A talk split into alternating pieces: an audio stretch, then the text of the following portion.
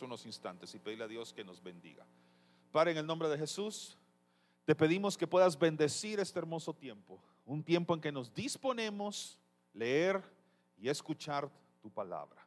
Gracias Señor, porque sabemos que a través de ella tú hablas a nuestras vidas, a nuestros corazones. Te damos gracias en el nombre de Jesús.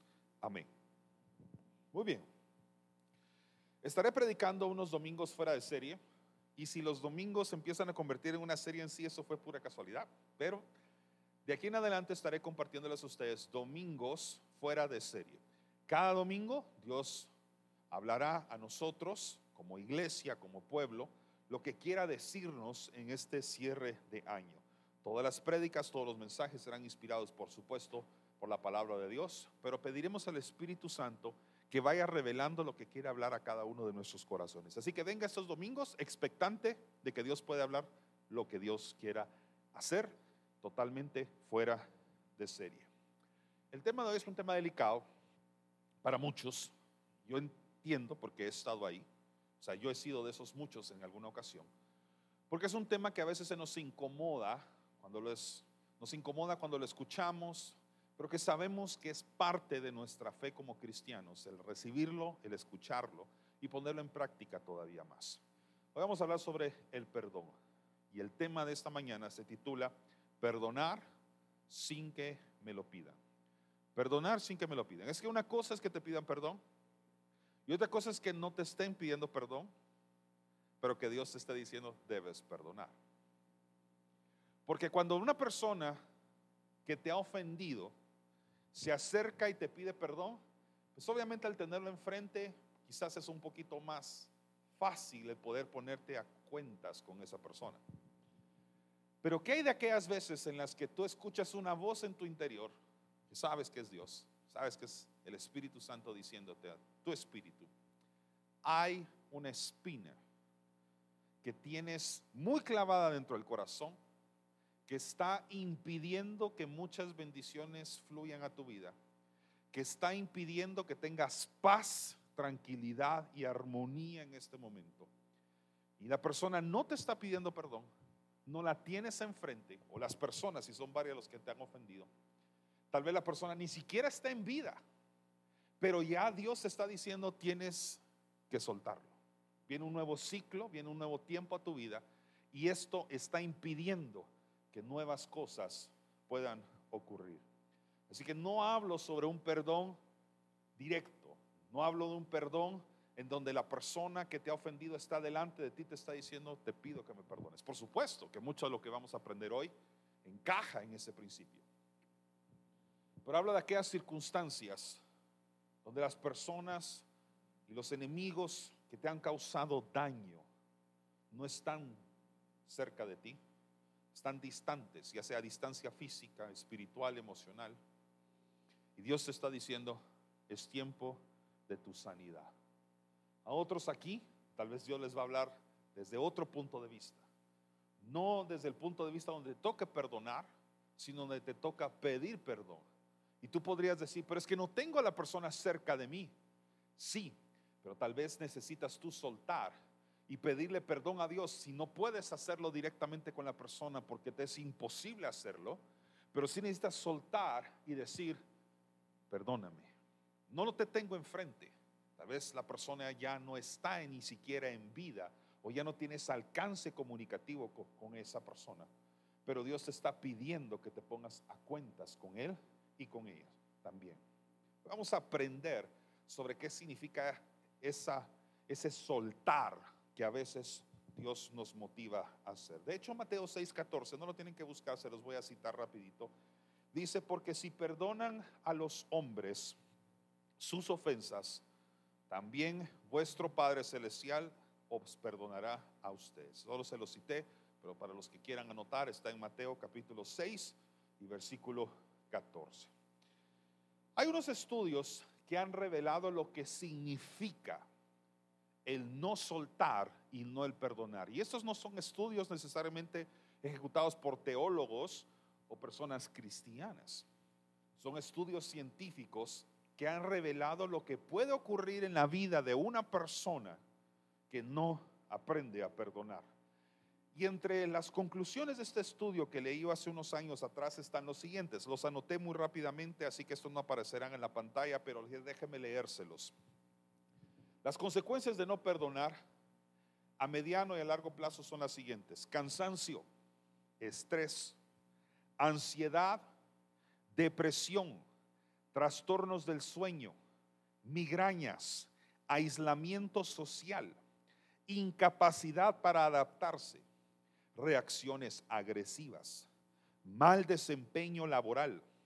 Además, decía este estudio, las personas pagan un costo enorme por tensión emocional, tensión mental, tensión física y tensión social, que producen sentimientos al final como odio y rencor. Ese es un estudio que yo leí hace unos años atrás, obviamente los anoté, porque esto es algo que yo suelo enseñar en el seminario de matrimonios inoxidables que a veces hacemos aquí en la iglesia.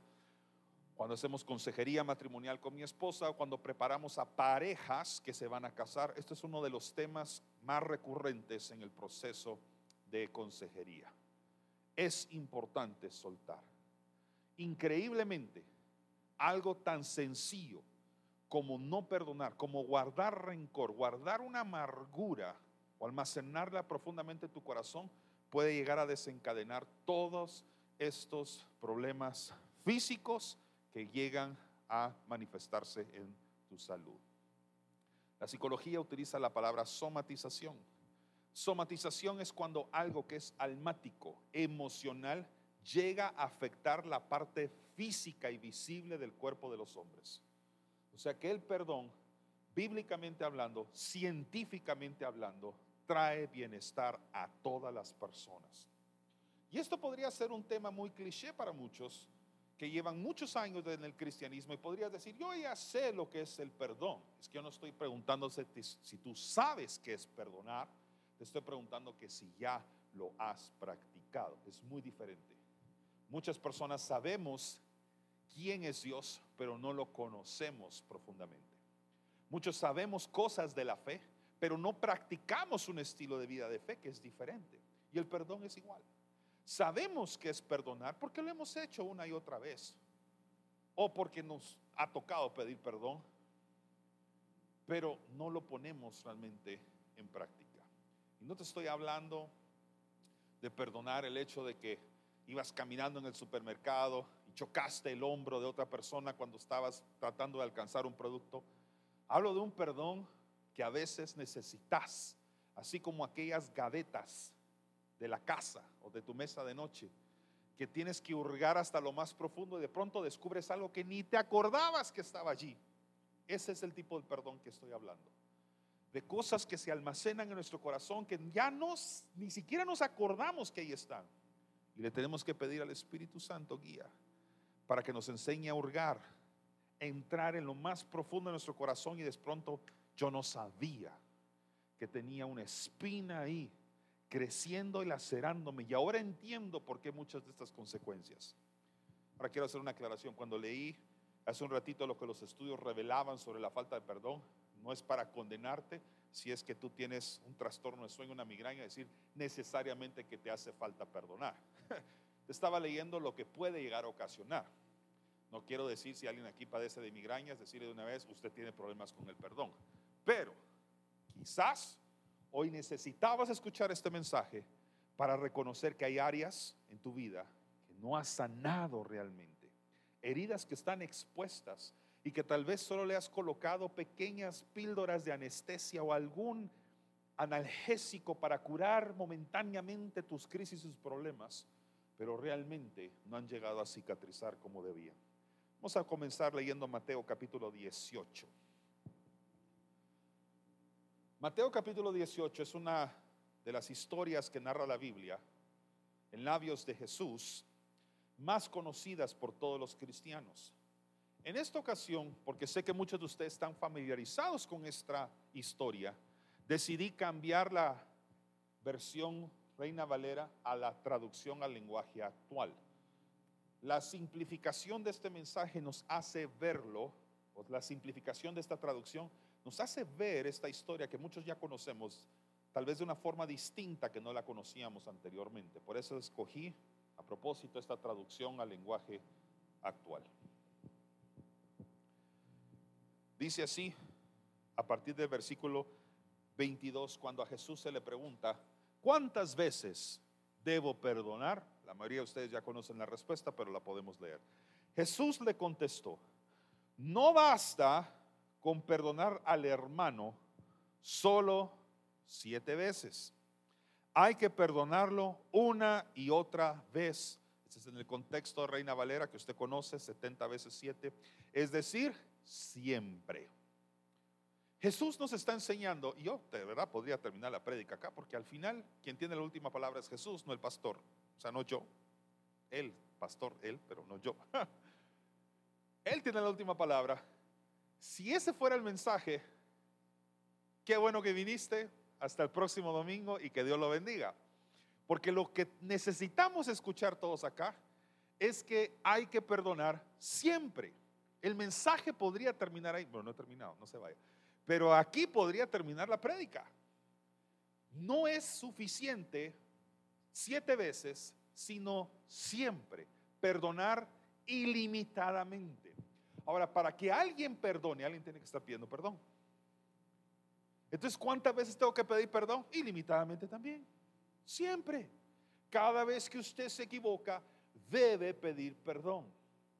Hoy nuestra cultura, nuestro idioma, nos han enseñado otras palabras elegantes, otras palabras que tal vez tienen otro tipo de, de peso para utilizar el perdón, como mis disculpas. Está bien. Pero al final lo que importa es lo que está saliendo del corazón. Somos capaces de perdonar cosas tan banales, tan sencillas. Pero a veces tenemos mucha dificultad en perdonar cosas que son verdaderamente profundas y necesarias. Y a veces a quien más necesita usted perdonar es a usted mismo. Es usted el que más se ha lanzado piedras en su contra. ¿Se acuerda la historia en cuando Jesús le llevan a una mujer sorprendida en pecado, en adulterio?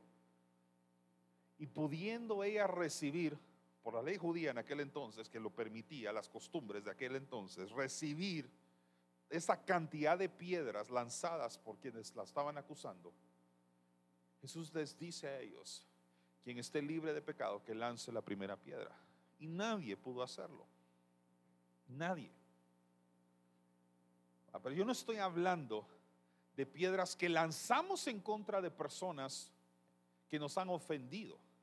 Hablo de piedras que nosotros mismos nos lanzamos en nuestra contra porque nos condenamos cada vez que hacemos algo mal y no recibimos palabras malas de otras personas, sino que somos nosotros mismos los que nos decimos no voy a decir las palabras y los calificativos, pero nos insultamos. Y al final somos nosotros los que no sabemos perdonarnos. En la psicología se aprende mucho sobre los temperamentos. Y entre el mundo de los temperamentos hay unas combinaciones temperamentales que hoy no tengo el tiempo para poder profundizar en esto, pero tal vez alguien aquí está familiarizado con el concepto temperamental, entonces entiende lo que estoy explicando. Pero hay combinaciones temperamentales, especialmente aquellos que tienen una dosis ahí de melancolía, que se llama el temperamento melancólico, que tienen que tener mucho cuidado, porque se autojuzgan mucho por su perfeccionismo. Voy a hablar en primera persona, por nuestro perfeccionismo, porque yo tengo esa dosis. Entonces, como queremos hacer las cosas bien y a veces nos salen mal, nos sentimos mal y no necesitamos que nadie nos diga nada. Nosotros nos encargamos de ser nuestros propios jueces. ¿Cómo hiciste esto? ¿Por qué fuiste tan, y no sé qué palabra usted llena ahí? Entonces nos juzgamos mucho. a veces a quienes tenemos que perdonar es a nosotros mismos. Por supuesto, el mensaje hoy está enfocado hacia perdonar sin que te lo pida un hermano, pero también a veces quien necesita perdón es nuestro propio, nuestra propia alma. Entonces, siempre. ¿Cuántas veces hay que perdonar? Siempre. Seguimos leyendo. En el reino de Dios, esto lo dice Jesús, sucede algo parecido a lo que cierta vez sucedió en un país llamado Guatemala. Eso lo agregué yo. El rey mandó llamar a sus empleados para que le informaran cómo andaban sus negocios y para que le pagaran todo lo que le debían. Cuando comenzó a sacar cuentas, le llevaron un empleado que le debía nada más y nada menos, en esta versión, que 60 millones de monedas de plata. Otros están leyendo por ahí 10 mil talentos. Está bien, esta es otra traducción. No sé si ya se dio cuenta el tamaño de deuda. Es una deuda exagerada. ¿Qué tuvo que haber hecho este empleado para deber tanto dinero? Algunas personas han hecho esfuerzos, teólogos de hoy en día, de tratar de interpretar lo que es 60 millones de monedas de plata son. yo como soy bien curioso y estudioso, le puedo decir que fui a estudiar estas investigaciones que teólogos han hecho al respecto. Le voy a decir algo que encontré. Hay muchas versiones. A tal punto que dije, mejor no voy a decir ninguna de ellas porque no quiero equivocarme en mi predicación. O sea, leí distintas conversiones de 60 millones de plata a dólares incluso a quetzales. Leí distintas versiones. Entonces dije, mejor no voy a citar ninguna, solo voy a decir lo que todas tenían en común. Es un montón de dinero. Es lo que todas tenían en común. Es un montón de plata. Literal plata. Era un montón de dinero. Habían distintas versiones. Algunos hablaban sobre ya cientos de millones de quetzales o de dólares, perdón. Otros lo traducían en forma de peso, de plata y de oro hoy en día. Lo que le puedo decir que es un montón de dinero. Probablemente más dinero de lo que todos aquí podríamos adeudar, si juntáramos nuestras deudas en la vida. Eres un montón de dinero. Eso sí les puedo decir. Como el empleado dice acá, no tenía dinero para pagar, o sea, no solamente estaba endeudado, sino que encima no tenía dinero para pagarlo, el rey ordenó que lo vendieran como esclavo, junto con su esposa y sus hijos, cosa que por cierto no era muy costumbre en la ley judía, solamente el que deudor, no la familia. Eso sí está interesante. Junto con su esposa y sus hijos, y que vendieran también todo lo que tenía. Eso sí era cierto. Era de costumbre que el deudor no solamente podía convertirse en un esclavo o irse preso, sino que también los bienes que sí tenía todavía, sus casas, por ejemplo, terrenos, ganado, lo que sea, podía ser vendido para pagar sus deudas. O podía ser obviamente tomado, confiscado, eso sí. Así, con el dinero de esa venta, la deuda quedaría pagada. Pero el empleado se arrodilló delante del rey y le suplicó, Señor, deme usted un poco más de tiempo y le pagaré todo lo que le debo. Ni siquiera le está pidiendo que le perdone la deuda. Le dice, solo dame tiempo, yo te voy a pagar todo. El rey sintió compasión de su empleado y le dijo, vete tranquilo, te perdono todo lo que me debes. Él estaba pidiendo tiempo. Solo dame tiempo para pagarte todo. Y el rey, en su sabiduría, haber dicho, no vas a poder pagarme. Ni el tiempo de vida que te queda será suficiente para pagarme 60 millones de monedas en plata. No va a ser suficiente. Entonces mejor tengo compasión de ti y te perdono todo lo que me debes. Ahora aquí podríamos estar pensando que el único que realmente sale bien acá es el empleado. Póngase en la posición del rey. Sabemos que el rey también representa muchas veces a nuestro Señor Jesús, pero póngase en los pies ahorita del rey como un humano. En el momento en que el rey perdonó la deuda de ese empleado, también soltó un enojo y una ira que evidentemente versículos atrás tenía, porque dijo que fue movido en compasión.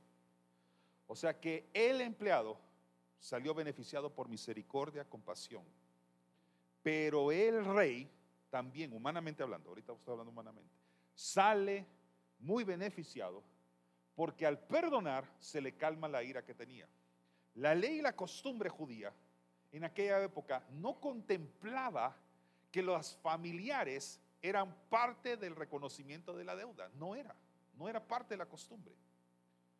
Pero se mira ahí en los versículos anteriores el enojo de aquella persona tan fuerte que dice, mejor te perdono todo.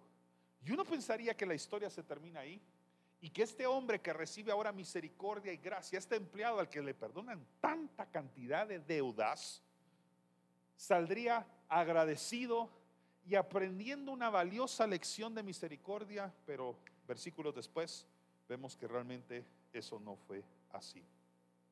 Al salir del palacio del rey, mire lo que pasa. Ese empleado se encontró con un compañero que le debía 100 monedas de plata. no sé si ya veo la diferencia. Este debe millones y este le debe 100. Que 100. Solo mire el contraste que el Espíritu Santo nos deja acá. Lo agarró por el cuello y le dijo, págame ahora mismo lo que me debes. El compañero se arrodilló delante de él y le suplicó, dame un poco más de tiempo y te lo pagaré todo. Le pidió lo mismo que le había pedido el otro.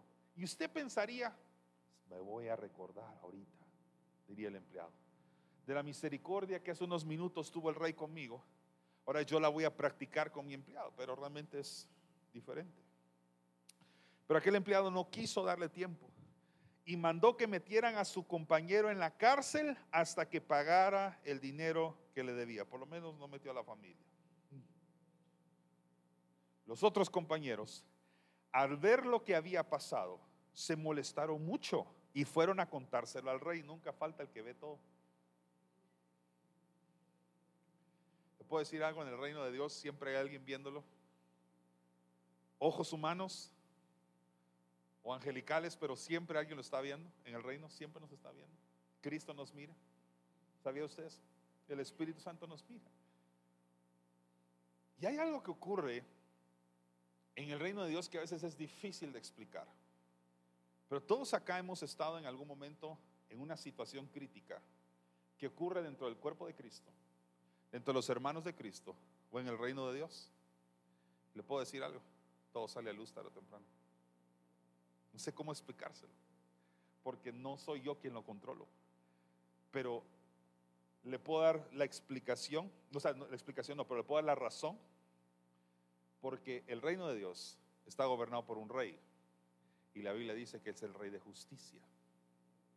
Entonces un rey de justicia siempre quiere justicia en su reino. Por eso, tarde o temprano, siempre saldrá a luz algo de parte nuestra que estamos quisiendo, tal vez queriendo ocultar o pensando que el rey no nos mira si nosotros actuamos mal, puede venir en algún momento justicia en nuestra vida. Bien importante, incómodo, pero pasa. Entonces, el pecado, un estilo de vida que no agrada a Dios, hasta cierto tiempo se puede quizás ocultar. Pero no es que Dios no lo mira. Tal vez está extendiendo tiempo de misericordia a partir de la cual si tú no actúas, cae justicia. Todos aquí en algún momento ya aprendimos esa lección. O usted fue parte del problema o Dios lo usó usted de testigo de un problema que tenía que salir a luz. Ouch. Pero así es el reino de Dios. Él es rey de justicia. ¿Usted cree, usted cree que Dios no puede vernos? Dios nos mira. Y cuando Él dice que nos recibe en amor y misericordia y la sangre de Cristo nos perdona y nos lava de los pecados, hay un borrón y cuenta nueva. Pero nosotros necesitamos su gracia y su misericordia, así como el pan lo necesitamos cada día. Porque en el momento que nosotros pedimos perdón, estamos probablemente minutos condenados a volver a pecar. Y por eso así como Jesús nos perdona a nosotros constantemente cuando nos arrodillamos como estos empleados y pedimos perdón, esa compasión y perdón tenemos que reflejar a otras personas. Así de sencillo. El reino de Dios así funciona. O quiera o no lo quiera entender, así es. Entonces, pues aquí están los testigos. No le diga chismosos, porque tal vez usted le va a tocar ser testigo algún día. Y usted va a saber por qué Dios lo está usando para poner las cosas correctas y en orden. Y va a ser incómodo, pero usted, Dios lo puso ahí para revelar algo que estaba siendo oculto, que si no se revelaba, que si no salía a luz, podía causar problemas aún mayores. Y usted no sabe si usted Dios lo está utilizando como testigo para que la persona que se volvió a equivocar pueda aprender una lección, vuelva a arrepentirse y aprenda una lección de misericordia. Entonces, aquí van los testigos. Para que ya me perdí. Ah, sí. Al ver lo que había pasado, se molestaron mucho y fueron a contárselo al rey. Entonces el rey mandó a llamar a aquel empleado y le dijo, qué malvado eres. no es por nada, pero yo, perdón que le di ese tono, pero es que así le hubiera hablado yo. Qué malvado eres. Te perdoné todo lo que me debías porque me lo suplicaste. ¿Por qué no tuviste compasión de tu compañero así como yo la tuve de ti? El rey se puso furioso y ordenó que castigaran a ese empleado hasta que pagara todo lo que debía. Jesús terminó diciendo, lo mismo hará Dios mi Padre con cada uno de ustedes. Si no perdonan sinceramente a su hermano. Qué difícil a veces es leer estas partes de la Biblia. Porque nos queremos enfocar solamente en las partes de las promesas. Y no es que Dios no sea un Dios de promesas, lo es. Pero en el reino de Dios hemos cometido un error de querernos enfocar, únicamente en aquellas cosas que nos traen placeres, nos traen bienaventuranzas, bienaventuranzas, perdón, nos traen alivio a ciertas circunstancias y problemas que nosotros estamos atravesando. Y queremos ignorar o tapar, ocultar cosas que también son para nuestro bien, pero que muchas veces son incómodas. Y el perdón probablemente es el tema central ya sea perdonar o pedir perdón. Así que voy a resumir esta historia que acabo de leer en cuatro lecciones para que lo pueda apuntar o anotar en algún momento, en algún lugar donde lo pueda hacer. Cuatro lecciones. La primera, muy importante, la importancia del perdón. ¿Por qué? Porque el perdón libera el corazón de amargura, de resentimiento y nos permite vivir en paz. Pastor, si usted supiera, yo necesito paz. Pregúntele al Señor si no necesita perdonar o pedir perdón. Le robaron, perdone. Robó, pida perdón. Es impresionante la falta de paz que hay en muchos hogares porque no han sabido soltar cosas que les quitaron, cosas que les robaron. Y por eso decimos, es que me falta paz. Ore, Dios se lo va a revelar o usted vino aquí hoy a escuchar una instrucción de parte de Dios, es necesario perdonar. Pastor, ¿cómo puedo darme cuenta si ya perdoné o todavía estoy en el proceso de pedir perdón? Le puedo dar un consejo. El cerebro tiene dos tipos de memorias. Tiene la memoria que usted ya conoce cognitiva, que los psicólogos clasifican en corto, mediano y largo plazo. Eso probablemente usted ya lo sabe. Es la memoria que todo el mundo sabemos, todos conocemos. Pero hay una segunda memoria, la memoria espiritual y emocional, esa es distinta. Todos quisiéramos tener un tipo de mente, bueno, no sé si sería bueno, pero a veces quisiéramos tener un tipo de mente que se le presiona un botón y se borra aquel recuerdo que uno cada vez que lo tiene en mente, ¡ay! como que tuviera una papelera de reciclaje en su computadora y usted solo arrastra el documento hacia ahí, se desaparece, pero todavía está ahí, porque hasta que no vacía la papelera de reciclaje, sigue técnicamente ahí en la memoria de la computadora. Bueno, déjeme decirle que el cerebro a veces funciona de una forma muy parecida. La ofensa que le dieron es a veces imposible de olvidar por completo porque lo viviste y tu memoria, o sea, tu mente almacena recuerdos. Pero, si cuando tú recuerdas a esa persona, el nombre de esa persona, al escucharla, empieza a despertar emociones que te invitan a pecar contra Dios o contra el hermano, ahí puedes decir no hay todavía la suficiente dosis de perdón tenías que tomarte mil miligramos y apenas llegaste a 200. y dijiste, ya perdoné porque cumplí un llamado que el pastor hizo una vez, de inclinar nuestro rostro. Y dije, sí, perdón, hermano. Y la receta decía mil miligramos de perdón. Me tomé 200 porque la verdad es que todavía me molesta un poquito el hermanito. ¿ya? Eso es lo que va a pasar. Si no has perdonado, esa segunda memoria emocional espiritual que te estoy enseñando, cuando escuchas ese nombre, cuando ves esa foto, cuando te hablan de él o de ella, o tu memoria regresa a ese acontecimiento o esos eventos que causaron amargura y dolor en tu corazón, ¡pum! Te empieza a decir, ay, ojalá le pase lo mismo que me pasó a mí. Ojalá que haya una oportunidad para vengarme. Ojalá, y empiezas tú a provocar acciones, pensamientos, sentimientos o tomas decisiones para ver cómo te vengas por ti mismo. Esa persona puso una foto con otra pareja. Ahora yo voy a poner una selfie con otro.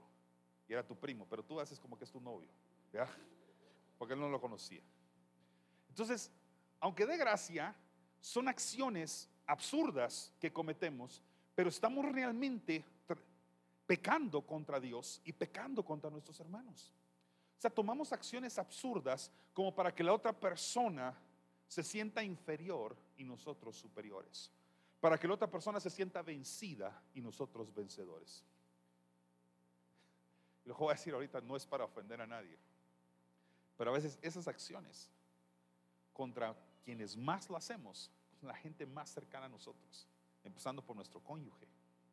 Entonces, lo dije hace unos domingos atrás, ahí está el cónyuge, ahí está su pareja en plena discusión con usted tirando y usted está buscando en su recuerdo, en su memoria, ¿qué le voy a sacar en contra para ganarle a ese argumento que está diciendo ahorita? ¿Y quién tiene la última palabra y gana esta pelea? Y eso sucede a veces en el núcleo familiar, no digamos dentro del matrimonio. entonces es una guerra de peleas que se hubiera terminado 15 minutos antes o 15 años antes, si tan solo uno de los dos hubiera dicho, yo tomaré la primera iniciativa voy a pedir perdón.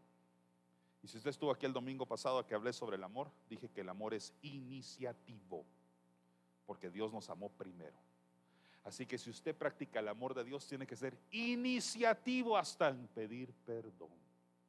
Yo estoy esperando que ella me pida perdón. Y al cabo ella fue la que me dijo tal cosa, empiece usted. Está bueno esto. Es que el silencio todos así.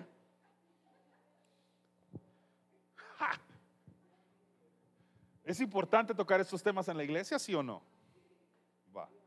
Segunda lección de la historia. No. Dice, el perdón recibido debe ser compartido. Esa es la segunda lección de la historia. ¿Recibiste de gracia? Da de gracia. ¿Recibiste perdón? Da perdón. ¿Recibiste amor? Da amor. Y ahí les puse, en cada uno les puse un pensamiento para practicar el principio de la lección. El perdón que recibimos de Dios debe reflejarse en nuestro trato hacia los demás. No te lo puedes quedar. Y pastor, ¿desde dónde viene eso? Bueno, viene desde mucho tiempo atrás, pero lo voy a llevar otra vez a Génesis capítulo 12. No se vaya, o sea, no se, no lo busque.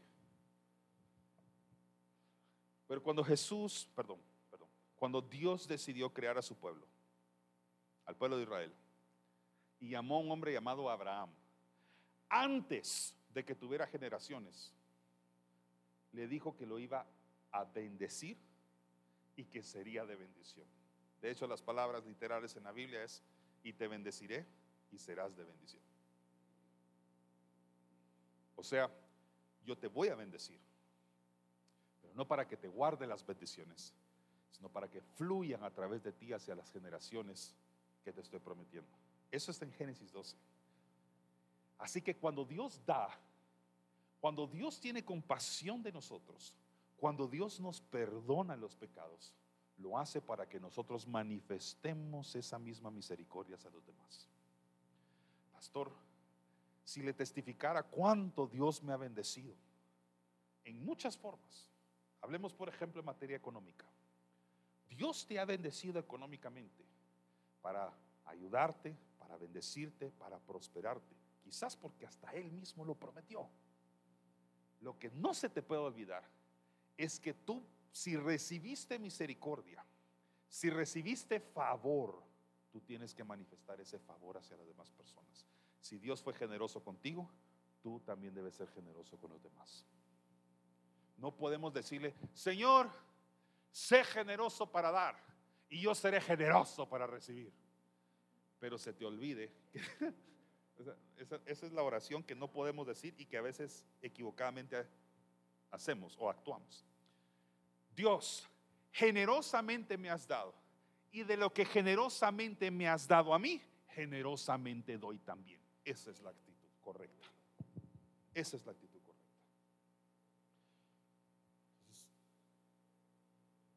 perdón que me meta en el tema financiero, pero creo que es una buena oportunidad para hacerlo. Quizás, porque no puedo hablar por Dios, pero quizás, si todavía no has visto o no has conocido la divina providencia de Dios en forma generosa y abundante, es porque todavía no has aprendido a actuar generosa y abundantemente en tu área financiera también.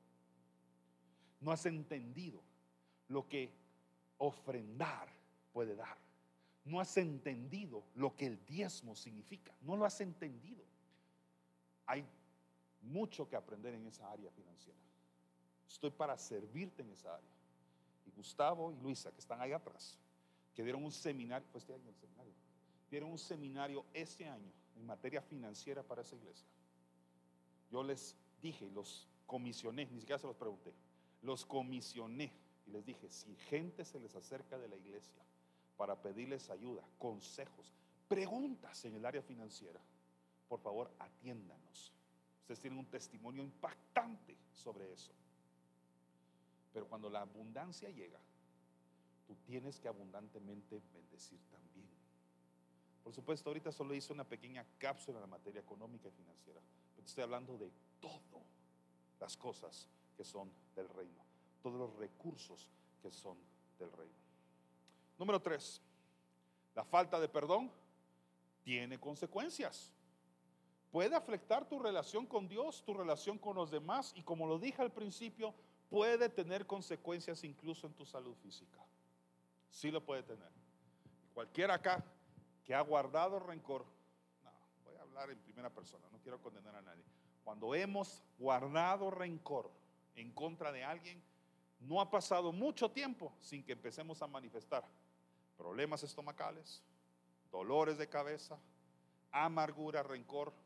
Si estamos casados y tenemos problemas con el cónyuge, los primeros que sufren nuestro resentimiento con la pareja son los hijos, porque empezamos a ser violentos con ellos, usamos palabras que no tenemos que usar en contra de ellos y muchas veces es por el orgullo de no querer reconocer que necesitamos pedirle perdón, no solamente a ellos, a nuestra esposa, o a nuestro esposo, o a nuestros padres, o a nuestro jefe, o muy importantemente a Dios, incluso tal vez a nosotros mismos. Muchas conductas violentas se hubieran podido ahorrar si alguien hubiera entendido este principio antes. Número cuatro, la medida del perdón. Cuando hablo sobre la medida del perdón, ¿cuántas veces tenemos que perdonar? Siempre. 70 veces 7 dice la versión que muchos de ustedes tenían abiertas. Pero yo escogí esta traducción para que pudieran entender que en la traducción al lenguaje actual, 70 veces 7, si hoy se hubiera hablado como se hablaba hace dos mil años atrás, hubiera dicho, usted perdone siempre perdone siempre. Así que vuelvo a hacer una pregunta. Ahora el tema de la predica lo hago en forma de pregunta. Perdonar sin que me lo pidan. Pastor, a mí me habían enseñado que te tienen que venir a pedir perdón para poder perdonar. No. Hay momentos en que Dios provoca circunstancias, mensajes como el de esta mañana, para decirte que aunque no tengas ahorita frente a ti a la persona pidiéndote perdón, viniste a este lugar. Si usted cree que fue su carro el que lo trajo hasta este lugar, usted todavía no ha entendido el poder dominical de congregarse en la iglesia. Su vehículo fue un medio de transporte. El que lo trajo vivo aquí se llama el Espíritu Santo. Si usted no estaría acá, vino a la casa de Dios. no vino a un lugar, un club social, vino a la iglesia instituida por Jesucristo. Así que si usted Cristo lo trajo acá, el Espíritu Santo mismo se encargó que tú tuviera vida y escuchar este mensaje es por algo. Todos acá. Perdonar sin que te lo estén pidiendo. No, no vas a recibir una llamada de esa persona. No, no te va a llamar el ex o la ex para pedirte perdón. Tienes que perdonar. No, no va a resucitar la persona que ya está en el cementerio, sepultada, para pedirte perdón. Tú estás en vida y tienes que perdonar. Tienes que soltar. No, la persona no va a viajar desde el país en el que está para decirte a la puerta de tu casa, me perdonas. No, hoy tú tienes que perdonar sin que te lo estén pidiendo. No por sanidad de esa persona, sanidad tuya. Proverbios 25, 21. Con esto voy terminando. Voy a leer versículos 21 y 22. Proverbios 25 dice, ahora sí la versión que muchos de nosotros conocemos. Si el que te aborrece tuviere hambre, dale de comer pan. Y si tuviere sed, dale de beber agua. Porque ascuas amontonarás sobre su cabeza y Jehová te lo pagará. es que esto se aprende tanto de esto. ¿Me pueden regresar otra vez a la primera parte? Primer versículo. Dice, si el que te aborrece tiene hambre, dale comer pan, y si tiene sed, dale beber agua. No tengo pan, pero tengo agua aquí. Dice o no dice lo siguiente. Dice la Biblia, ahí está en la pantalla, así que es fácil de responder la pregunta que voy a hacer. Dice la pantalla que el que tiene sed te tiene que pedir agua. Solo dice que tú tienes agua y él tiene una necesidad. O sea, no dice que la persona viene y dice, me puedes dar agua. Dice, tú tienes el recurso y la persona tiene la necesidad. Así funciona el reino. Dios te dice, tú tienes recursos y no necesitas que alguien mendigue o pida el recurso que sostienes en tu mano. Yo solamente te doy a ti la oportunidad de usar el recurso que yo te di, porque el agua viene de Dios, para bendecir a la persona cuya necesidad tus ojos están viendo. No te está yendo a pedir, deme un poquito de su agua. Que sería más fácil decir, ah, bueno, se atrevió a pedirme. Por su atrevimiento a pedirme, tuvo valor, le voy a dar un trago. Le dice, yo a ti te doy el recurso. Y a esa persona le puse la necesidad. En el reino de Dios, no necesitamos nosotros, los que tenemos recursos, que la gente nos los pida. El mismo Espíritu Santo provoca situaciones y circunstancias para que nosotros usemos los recursos que Dios nos dio y se los demos al que lo necesita, sin que nos lo pide, sin que nos lo pida. Aquí dice pan y dice agua. Cambia esos elementos por cualquier recurso que Dios ha puesto en tus manos y bajo tu administración. Dios a muchos de ustedes les ha dado recursos suficientes para actuar en amor al necesitado sin que te lo lleguen a pedir. Entonces, para todos los que tienen algún puesto administrativo en cualquier empresa o institución. Esto que te acabo de enseñar es muy valioso. Déjame tomar agua.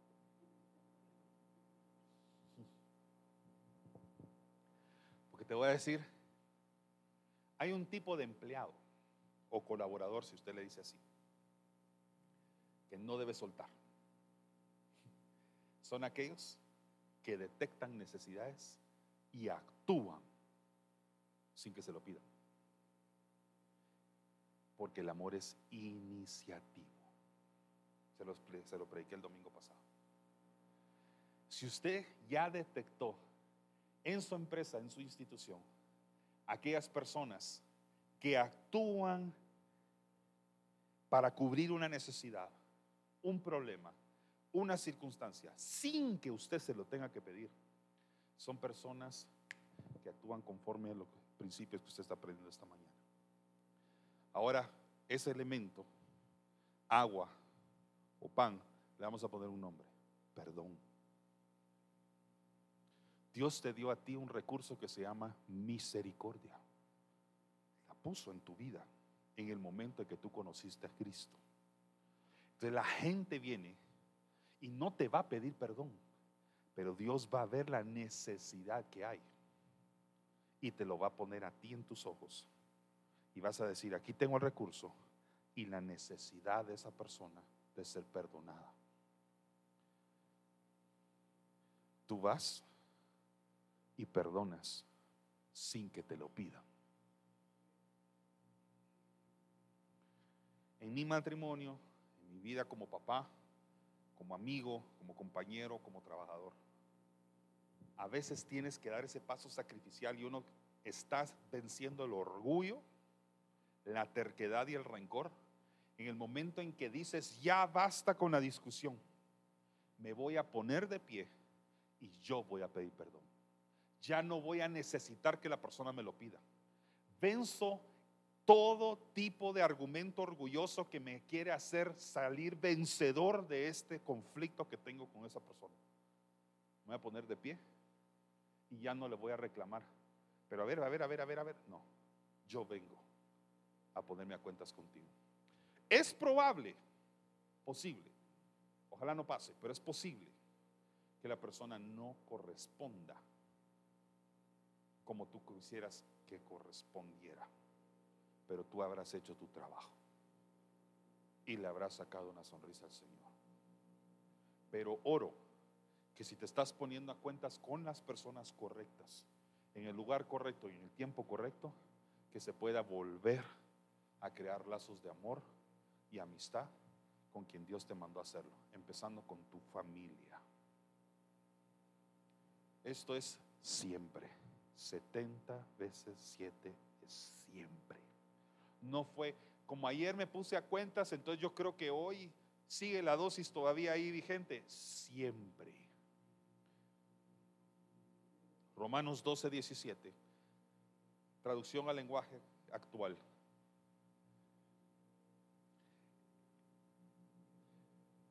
¿Se acuerda cuando usted ya fue al médico? El médico le recetó medicina y usted ya hizo lo que tenía que hacer o la terapia que tenía que recibir y usted ya está sano. Ahora viene el médico y le dice, ahora le voy a decir qué tiene que hacer para no volver a caer en lo mismo. Hasta ahorita ya detectamos la enfermedad y ya vimos la medicina o el tratamiento que necesitamos todos acá. Quiero terminar este mensaje leyendo Romanos 12, que se convierte en el consejo médico médico de médicos, que es nuestro Señor Jesús, a nuestra vida diciéndonos, esto es lo que debes hacer para que no vuelvas a caer en lo mismo. Romanos 12, 17 dice, si alguien los trata mal, no le paguen con la misma moneda. Imagínense que todos los matrimonios solo aplicáramos esa primera oración. Matrimonios inoxidables, ese con ese lindo ministerio que el Señor nos da a mi esposa y a mí, solo cumpliría el prematrimonial. No necesitaría la parte de la consejería porque ahí está. Al contrario, busquen siempre hacer el bien a todos. Imagínense una persona que siempre busca hacer el bien a todos. Solteros. ¿Quieren apuntar bien? Ahí está apunte bien. Busque una persona que busca hacer el bien a todos. Si solo le hace el bien a usted, pero el mal a los demás, cuidado. Solo es porque usted está en la etapa conquistable y usted ahí. Pero, yo sé que da risa, pues espérame, espérame. Si esa persona es bien con sus padres, con sus hermanos y sus amigos, no solo con usted porque está en la etapa de enamoramiento, ese es un buen indicio. Padres cuyos hijos están en edad de adolescencia ya empiezan a entrar en relaciones de noviazgo. Que la persona que pretende estar en compañía de tu hijo o tu hija sea una persona que no solamente trata bien a tu hijo o a tu hija, sino también te trata bien a ti, trata bien a sus padres, trata bien a sus amigos y a todas las personas que están alrededor. debe manifestarse hacia todos lados. Busquen siempre hacer el bien a todos. Hagan todo lo posible por vivir en paz con todo el mundo. Queridos hermanos, dice la palabra, no busquen la venganza, sino dejen que Dios se encargue de castigar a los malvados. Pues en la Biblia Dios dice, a mí me toca vengarme, yo le daré a cada uno, a cada cual su merecido. Ojo, ojo acá. Este pasaje cita la Biblia dos veces. Y mire pues, cuando la Biblia se cita a sí misma, la atención. No se me va a entender. Sea, cuando un pasaje cite a otro pasaje, es porque algo grandioso e importante está usted leyendo. El pasaje que le estoy leyendo cita la Biblia dos veces. Dos veces. Eso significa que es muy importante lo que usted y yo estamos leyendo. Porque la palabra, que es Cristo, se cita a sí mismo, como diciendo en tiempos de hoy y de nuestra cultura, como te lo dije una vez. Como cuando un papá le habla seriamente a su hijo, le dice, como ya te lo había advertido, como ya te lo había dicho. Así la Biblia se está citando. Dice, a mí me toca vengarme, yo le daré a cada uno o a cada cual su merecido. Esto ya lo dice la Biblia. También dice, y vuelve a citarse, si tu enemigo tiene hambre, dale de comer, y si tiene sed, dale de beber. Lo acabamos de leer en Proverbios. O sea, Romanos cita el Antiguo Testamento. Wow. Así harás que le arda la cara de vergüenza. No se dejen vencer por el mal. Al contrario, triunfen, triunfen sobre el mal haciendo el bien. ¿Cómo se triunfa sobre el mal? Sobre la gente que te hirió. Sí hubo personas que malintencionadamente quisieron lastimarte. Sí hicieron cosas para derribarte, para lastimarte o herirte emocional, sentimental, física, económicamente o hasta en tu salud si es necesario. Hay gente que sí tiene esa intención. Pero no venzas el mal haciendo el mal. Haz el bien, empezando por perdonar. Tu vida va a cambiar a partir de eso. ¿Por qué no cerramos nuestros ojos? Meditamos reflexionamos y oramos para terminar, pidiéndole al Señor Jesús que hable a nuestro corazón y nuestra vida. Señor Jesús, hoy hemos escuchado tu mensaje, hemos escuchado tu palabra, pero también la hemos recibido, Señor, y aunque nos ha confrontado quizás, hoy entendemos y reconocemos la necesidad de pedir perdón.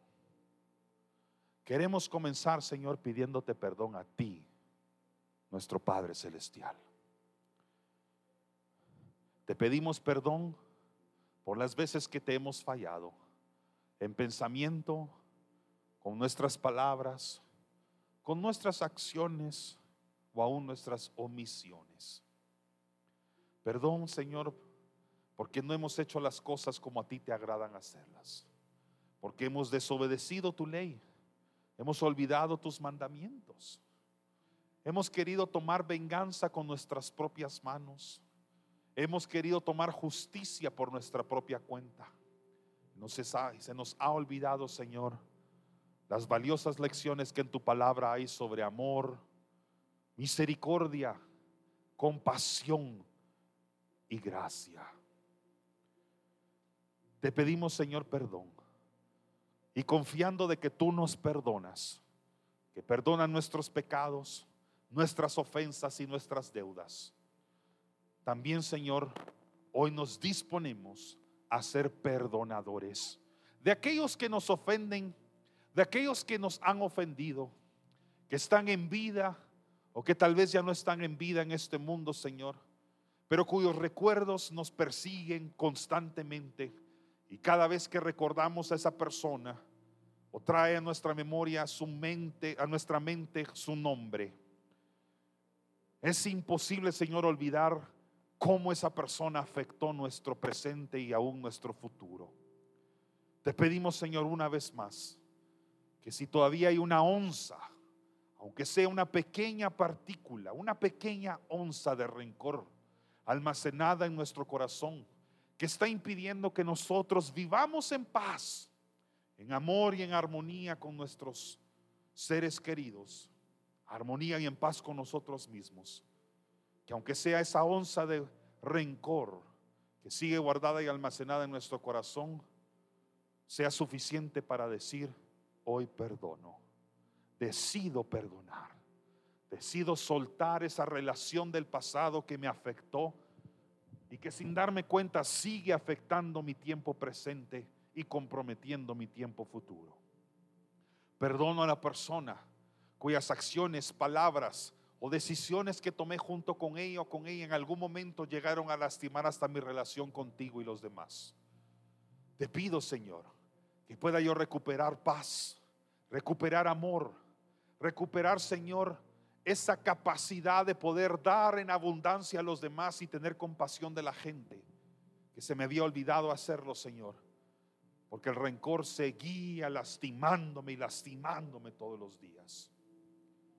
También, Señor, danos valor y fuerza para pedir perdón a las que hemos fallado, a quienes adeudamos o a quienes hemos ofendido. También danos ese valor, Señor, si es necesario para acercarnos a ellas. Y si ya no es posible físicamente hacerlos, hacerlo, danos valor suficiente y coraje, Señor, para poder pedir perdón en nuestros corazones y nuestras vidas. Quiero pedirle que ahí donde usted está con sus ojos cerrados, si es necesario hacer un inventario corto, breve, de personas que a usted le han ofendido, le han fallado o le adeudan una u otra cosa, que pueda hacerlo y mientras ese checklist, esa lista se va haciendo, que usted pueda escribir a la paz de cada una de esas personas, lo perdono, la perdono, lo perdono, la perdono, como Dios me ha perdonado a mí. Escríbalo, por favor. Haga ese ejercicio espiritual por su propio bien, no solo el bien de la persona escríbalo. Sé que es difícil porque lo han lastimado mucho, pero no se imagina la paz que usted va a ganar. En el nombre de Jesús, Señor. Dale misericordia a cada quien. Dale gracia a cada quien. Y compasión como tú nos has enseñado a tenerla, Señor. En el nombre de Jesús. En el nombre de Jesús. Gracias, Señor. Quiero terminar leyendo Mateo 6:14. Porque si perdonáis a los hombres sus ofensas, os perdonará también a vosotros vuestro Padre Celestial. Así que si tú perdonas, tienes acceso al perdón celestial también. En el nombre de Jesús. Gracia y misericordia para cada uno de nosotros. No de parte del pastor, no de parte de mí como predicador sino que sean recibidos esos regalos por medio del Espíritu Santo que confío está aquí en este lugar. Amén.